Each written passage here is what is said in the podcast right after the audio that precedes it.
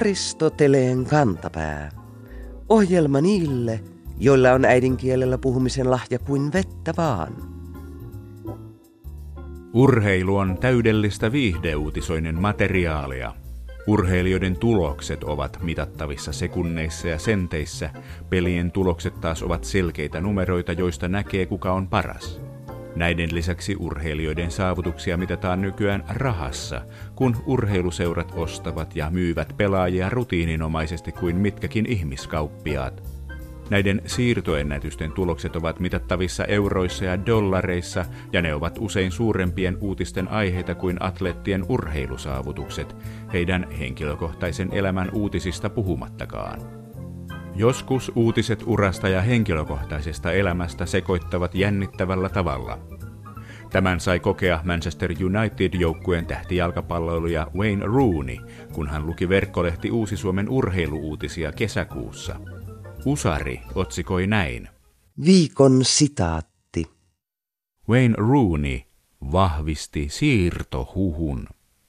Kuulijanimimerkkimme Paapperi kirjoittaa näin. Siinäpä varsinainen tiiseri, kun jutussa kerrotaankin, että Rooney kertoi tänään hankkineensa hiussiirteen. Aristoteleen kantapää toivoo, että tällä kertaa Rooneyn siirtosummat pysyivät alle kymmenissä miljoonissa euroissa ja ettei miehen tuore hiussiirre siirry seuraavan siirtoikkunan auettua eri seuraan kuin kantajansa.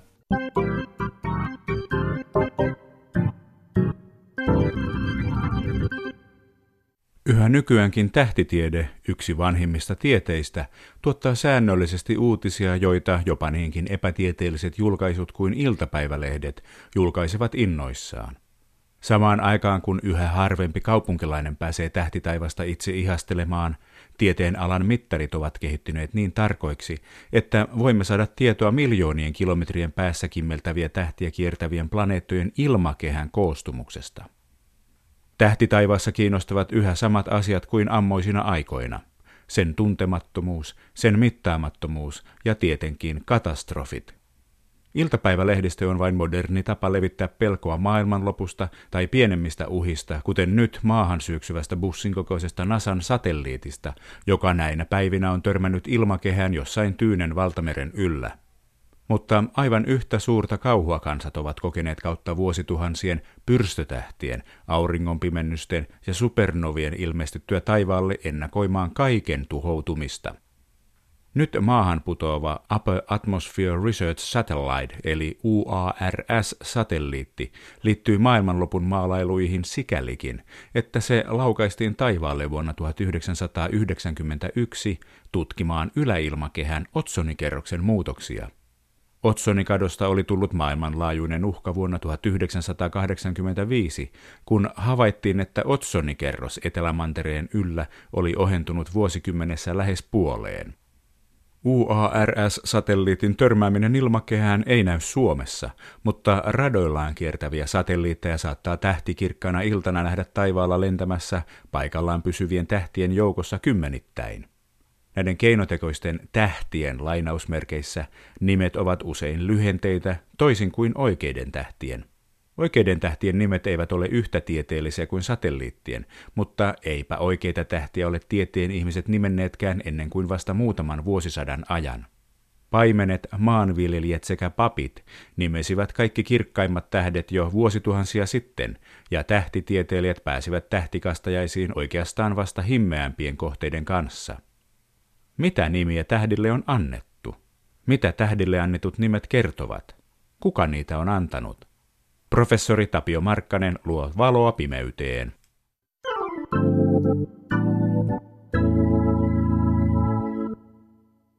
Professori Tapio Markkanen, mikä on vanhin tähden nimi? Siitä tuskin on tietoa. Tähtiä ja tähtikuvioita on nimetty niin tavattoman pitkään ihmiskunnan historiassa, että ei ole säilynyt tarkkaa tietoa siitä, mikä on vanhin nimi.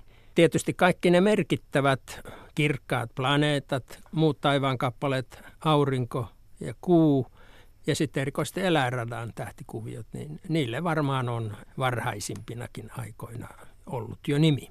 Eläinradan tähdet, mitä se tarkoittaa? Aurinko kiertää näennäisesti taivaan ympäri kerran vuodessa. Ja hyvin varhain on jo pantu merkille, että aurinko kulkee tässä vuotuisessa liikkeessään yhdyksiä ja samojen tähtikuvioiden kautta. Ja niillä monilla on eläinten nimiä, jalopeura ja vaaka. Nyt ei ole mikään kovin tunnettu eläin, mutta kuitenkin ne ovat varmaan yksi varhaisimmin nimetystä ryhmistä. Miten ihmiset ovat tajunneet, että mikä tähdistö siellä auringon kohdalla on, kun, kun aurinko paistaa päivällä, niin mitään tähdistöjä ei näy? Erittäin hyvä kysymys. On pantu merkille, että täysikuu näkyy suoraan etelässä silloin, kun aurinko on taivaanrannan takana suoraan pohjoisessa. Ja tämä auringon liike, se voidaan jakaa sillä tavalla, että kun kerran aurinko on meidän takanamme yöllä pohjoisessa, niin puolen vuoden kuluttua se on keskellä päivää siinä paikassa, missä täysikuu möllöttää. Ja sen ympäriltä tähdet näkyvät ja näin voidaan tunnistaa se tähtikuvio, missä aurinko puolen vuoden kuluttua on. Näitä asioita on hyvin systemaattisesti ja pitkään tarkkailtu. Ne ovat olleet äärimmäisen tärkeitä asioita jo ihmiskunnan varhaisimmissa kulttuureissa. Toimeentulo on riippunut vuoden aikojen vaihtelusta, jopa ennen paikoilleen asettunutta maanviljelystäkin paimentolaiset tarkkailivat taivasta ja vuoden aikojen vaihtelua, koska yleensä karjalaumat, se paimennettava, saattoi tehdä suuriakin vaelluksia vuoden mittaan ja niitä piti sitten pystyä seuraamaan. Noin vuodelta kaksituhattasata ennen ajanlaskun alkua tunnetaan Egyptistä yön tuntien laskujärjestelmä, niin kutsuttu dekaanitähdistöjen systeemi. Oli ihan virkamiehiä Egyptin jumalien temppeleissä, jotka öisin katselivat taivasta ja totesivat, milloin itäisestä horisontista nousee niin kutsuttu dekaanitähdistö. Silloin tiedettiin, että yön tunti vaihtui seuraavaan. Näitä tähdistöjä oli egyptiläisellä jo tuohon aikaan kolmekymmentäkuusi kappaletta, että kyllä sitä saa aika täsmällisen ja tarkkaan käyvän kellon. Eläinrata on ollut tärkeä. Miksi eläinradan tähdistöt ovat eläinten mukaan nimetyt? Ja mitä se vaaka siellä tekee? Itse asiassa vaakakin on kauan kauan sitten ollut jonkinlainen eläin tai portti, josta aurinko on kulkenut. Siellä on kaloja, rapu ja vedenhaltijan tähtikuvio, vesimies. Nämä ovat vesielementin otuksia kaikki sen takia, että talvella aurinko kulkee siinä osassa eläinrataa ja jostain tuolta Mesopotamiasta tähystellen on näyttänyt kulkevan hyvin lähellä merta ja, ja välillä sukellellutkin mereen. Sitten siellä on näitä jalopeuroja ja kauriita ja muita, niin niillä on ollut taustana jokin totemieläin jollekin heimolle. Ja se on sitten siirretty tähtitaivaalle ja annettu sille nimi. Nyt nämä tähdistöjen ja tähtien nimet tulevat tavattoman kaukaa ajallisesti ja sitten ne ovat siirtyneet paikallisesti kulttuurista toiseen. Niin ne ovat hyvin kerroksellisia ja niitä on kutsuttu hyvin eri nimillä. Se, mitä me tänään sanomme jonkin tähdistön nimellä, niin sillä on voinut oikein hyvin olla tavattoman monta eri nimeä. Sitten kiinalaisilla ja intialaisilla kulttuureilla on omat nimityksensä. Nekin ovat olleet keskenään vuorovaikutuksessa, että kyllä nämä nimet on siirtyneet jo vuosituhansia sitten Euraasian mantereella hyvin pitkiä matkoja ja vaikuttaneet naapureihin ja kaukaisempiinkin kansoihin. Mutta Mesopotamiasta on pääasiassa peräisin se nimistö, joka meillä tällä hetkellä on käytössä eurooppalaisissa kielissä ja sitä kautta jokseenkin yleismaailmallisessa käytössä. Olivatko ensimmäiset nimetyt tähdet eläinradan tähdistöjen tähtiä? Kyllä varmaan näin on. Jos ajatellaan eläinradan tähdistöjä, siellä on härän tähtikuvio. Siinä on hyvin kirkas Aldebaraniksi kutsuttu tähti, punertava tähti erottuu hyvin selvästi ympäristöstään. Se on varmaan saanut nimensä hyvin kauan sitten, mutta jos sitten otetaan jokin toinen tähtikuvio, kauris tai krapu ja vesimies, ne ovat suhteellisen heikkoja ja tuskinpa kukaan on rientänyt ensimmäiseksi niiden, näiden kuvioiden tähtien nimeämään. Mitä tarkoittaa Aldebaran? Se on itse asiassa Plejadien eli seulasten seuraaja. Monissa tähtien nimissä esiintyy al-alku, ja sehän tulee arabian kielestä, se on arabian kielen artikkeli. Ovatko arabit antaneet sitten suuren osan näistä nimistä, professori Tapio Markkanen? Näin asia on. Tähdistöjen nimet tulevat Mesopotamiasta, osa Egyptistä, ja ne on periytyneet hellenistisenä aikana, siis ajanlaskun alkua edeltävien vuosisatojen aikana kreikkalaiseen kielipiiriin, ja saaneet sitten kreikankieliset muotonsa, ja roomalaiset, jotka ihailevat kreikkalaista sivistystä, omaksuivat ne jokseenkin sellaisinaan, käänsivät vain nämä nimet monessa tapauksessa latinaksi, mutta ei aina edes sitäkään. Mutta arabit sitten ovat ansioituneet nimeämään kirkkaita tähtiä taivaalla, ja siellä on nyt sitten kaikenlaista Altairia, Algolia ja Alnitakia. Mutta on siellä joukossa sitten kreikkalaisiltakin periytyvä tähden nimi, ja sehän on Arcturus, karhunvartijan kirkkain tähti, näkyy tuolla läntisellä taivaalla näin syksyllä. Arcturus, siitä tulee mieleen arktinen. Niillä on aivan sama juuri. Nämä pohjoiset alueet ovat ison karhun ja pikkukarhun tähtikuvioiden alla. Äsken oli puhetta seulasista. Sille suomen kielessä ja kansanperinteessä tunnetaan kymmeniä kymmeniä nimiä. Ne vaihtelee kovasti. Joskus sitä sanotaan pikkuotavaksi, joka on hiukan harhaanjohtava, mutta tämä ei ole tähtikuvioiden nimeämisessä ollenkaan tavatonta. Aivan samalla tavalla sotkivat antiikin kreikkalaiset ja roomalaisista puhumattakaan näitä tähdistöjen ja tähtien nimiä, mutta sitten sillä on semmoisia hauskoja nimiä kuin Virsu, Vakkanen tai Kakaravasu. Liittyvätkö tähtien nimet aina siihen tähdistön nimeen? Orionin tähtikuvissa esimerkiksi sijaitsee Betelgeuse. Liittyvätkö ne samaan tarustoon tai mitenkään toisiinsa? Kyllä ne usein liittyvät. Orion on semmoinen suuri X-muotoinen tähtikuvio, ja siellä vasemmassa yläkulmassa on kirkas syvän punainen tähti. Sen nimi arabit sen ovat antaneet, se on Rasalk tai Ras al-Hawa, ja se tarkoittaa käärmeen lumojan pää. Eläinradassa on kaksosten tähdistö, ja sen kaksi kirkkainta tähteä ovat erisnimeltään Kastor ja Pollux. Ja siinähän on takana kreikkalainen taru, joka on tyypillinen jumalaistaru. Zeus vehtailee maallisen kaunottaren Leedan kanssa joutsenen muodossa, ja sitten syntyy muna. Ja munasta kaksoset pojat Kastor ja Polydeukes, eli kreikkalaisten dioskuurit, jotka esitetään aina hevosia kesyttämässä. Yksi kirkkaimmista taivaan tähdistä on nimeltään Sirius. Mitä Sirius tarkoittaa? Kuka sen nimen antoi ja missä kuviossa se sijaitsee? Professori Tapio Markkanen. Egyptiläiset ovat jo käyttäneet siitä taivaan kirkkaimmasta tähdestä. On montakin nimeä ja mesopotamialaisille on ollut omansa, mutta kreikkalaiset omaksuivat sen nimen, käänsivät sen kreikaksi, joka on jokseenkin muodossa Sirius, joka tarkoittaa kirkasta tai polttavaa. Onko Siriusta sanottu koiratähdeksi? Kyllä, ja se on juuri se egyptiläisten nimi sille. Se johtui siitä, että Niilintulvan alkaessa Sirius ilmestyi aamutaivaalle juuri ennen auringon nousua. Sitten se aamu aamulta nousi aikaisemmin ja aikaisemmin aurinkoon nähden. Ja siihen liittyi egyptiläisten sanantuo ja viisauden jumala Thoth. Ja hänen yksi tunnuseläimensä oli juuri koira. Yksi meidän omaa aurinkoamme, joka on tähti muiden joukossa, lähimmistä tähdistä on Proxima Kentauri. Mikäs tämmöisen nimen historia on ja kuka tämän nimen antoi, professori Tapio Markkanen? tuhatkuusisataaluvun alussa saksalainen Johannes Bayer julkaisi tähtikartaston, jossa hän otti käyttöön tavan merkitä tähdistön tähtiä kirkkausjärjestyksessä kreikkalaisilla aakkosilla. Siis kirkkaimmalle alfa, seuraavaksi kirkkaimmalle beta ja niin edelleen gamma, delta ja aakkoston loppuun saakka. Ja tämä Kentaurin tähtikuvio, joka on eteläisellä tähtitaivaalla, sen kirkkain tähti on sitten aikanaan saanut nimen Alfa Kentauri. Se Kentauri on latinankielisen nimen omistussija, eli genetiivi.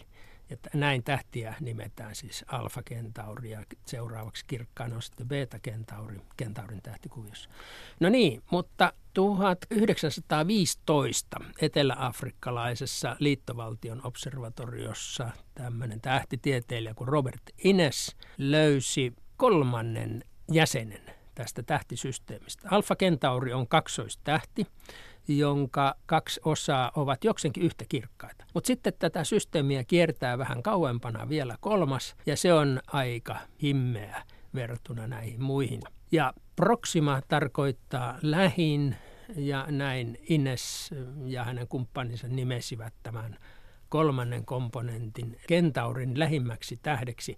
Kentauri on yksi klassinen tähtikuvio taivaalla. Se kuuluu Ptolemaioksen tähtiluettelon vuodelta sata viisikymmentä jälkeen ajanlaskun alun. Silloin Aleksandriassa työskennellyt Ptolemaios laati luettelon taivaan tähdistä, ja niitä on vähän yli hänen luettelossaan.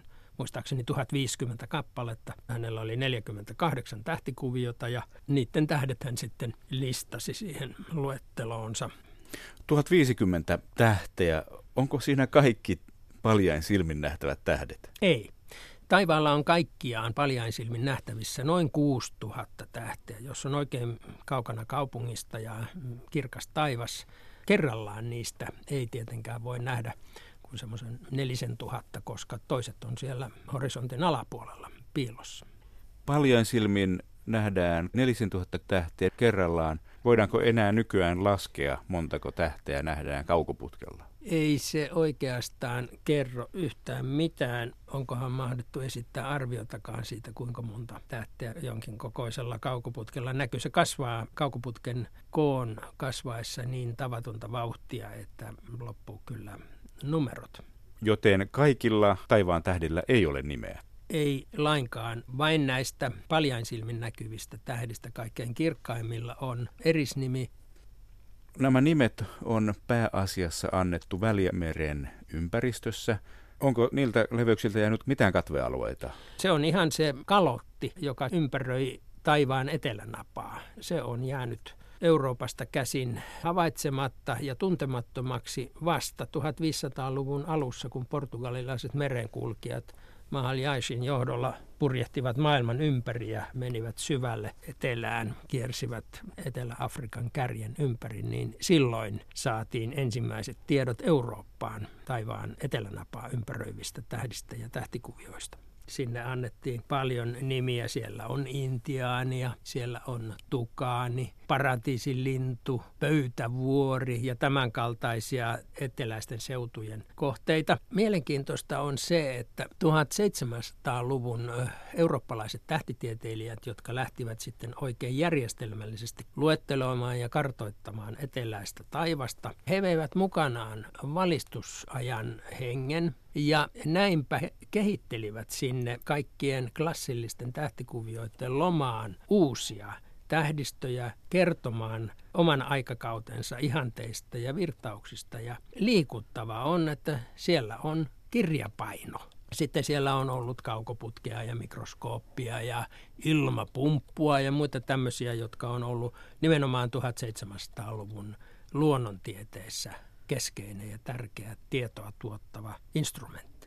Pohjoiselle puoliskolle se oli jo antiikin kansojen täyttämä, niin että sinne ei paljonkaan mahtunut, mutta yrityksiä kyllä tehtiin. Jälleen seitsemäntoistasadan luvulla erilaisia poliittisia saavutuksia ja hallitsijoita haluttiin eri tilanteissa kumartaa, ja näinpä sinne annettiin kaikenlaista kuningas Yrjön harppua ja Habsburgien vaakunaa ja miekkaa ja tämmöisiä, mutta ne karisivat varsin nopeasti taivaalta. Oikeastaan vain Puolan Juhana Sobieskin kilpi on edelleen taivaalla olemassa kilven tähtikuviona. Puolalainen tähtitieteilijä Hevelius antoi tämän sankarin nimen, siis hän oli nimenomaan Euroopan näkökulmasta tärkeä turkkilaisten karkottajana. Aristoteleen kantapään yleisön osasto. Lähiruoka on nykyään kaikkien huulilla, mutta miten läheltä sitä pitääkään löytää? Kuulijanimimerkki Paukku hämmästelee Ylen Ykkösaamun heinäkuista uutista, jossa kerrottiin, että suomalainen kala uhkaa loppua tiskialtaista. Paukku kertoo, ettei enää harmita, kun toinen tiskiallas poistettiin remontin yhteydessä. Mitäpä sitä allasta säilyttämään, jos ei suomalaista kalaa riitä tiskattavaksi, hän toteaa. Toivottavasti kalaa ei heitetty pois pesuveden mukana, huolehtii Aristoteleelle puolestaan toinen ykkösaamun kuulija. Aristoteleen kantapää pohtii puolestaan sitä, onko kyse sittenkin myös paljon puhutusta uusavuttomuudesta, jos kalaa säilytellään kodeissa tiskialtaissa. Ja jos suomalaista kalaa ei enää riitä lojumaan tiskialtaaseen, niin päätyykö sitä sitten enää kauppojenkaan kalatiskeille? On myös pakko kysyä, että onko tiskaaminen sittenkään ratkaisu ruoan puhtauden takaamiseen?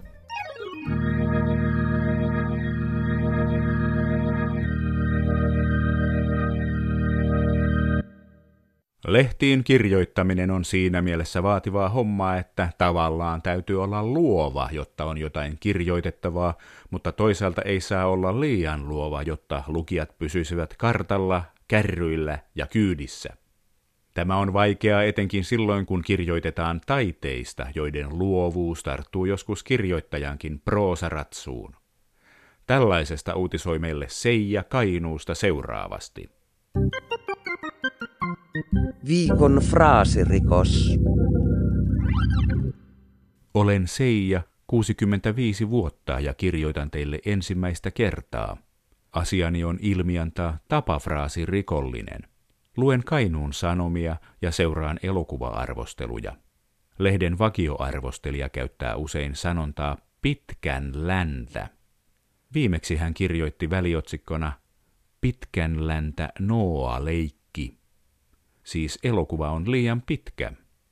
Seija itse ei ole kuullut koskaan olevansa lyhyen huiskea sata viisikymmentäviisi senttimetristään huolimatta. Aristoteleen kantapään tapafraasirikosoikeuden puheenjohtaja on aivan samaa mieltä ja päätyy määräämään elokuva-arvostelijan katsomaan peräjälkeen koko Andrei Tarkovskin tuotannon, jotta hän oppii, mikä ero on pitkällä ja lyhyellä.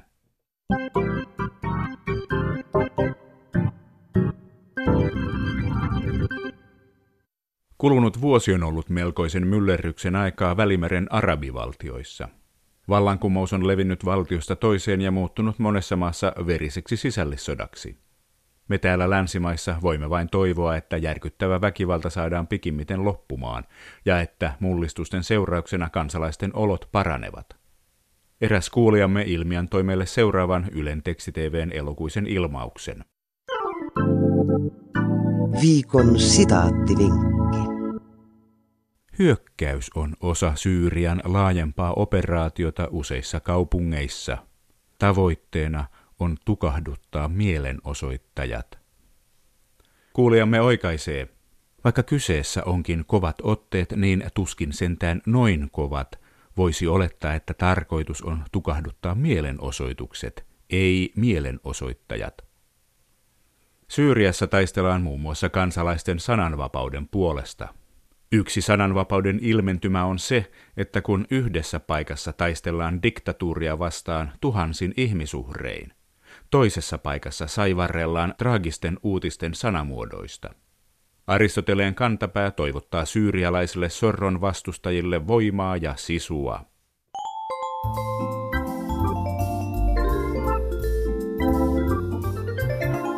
Kerro Aristoteleen kantapäälle, mikä särähtää kielikorvassasi. Tee se internetissä osoitteessa www piste yle radio yksi piste fi kautta Aristoteles tai lähetä postikortti P L viisikymmentäkahdeksan nolla nolla nolla kaksikymmentäneljä Yle. Aristoteleen kantapää selvittää, mistä kenkä puristaa.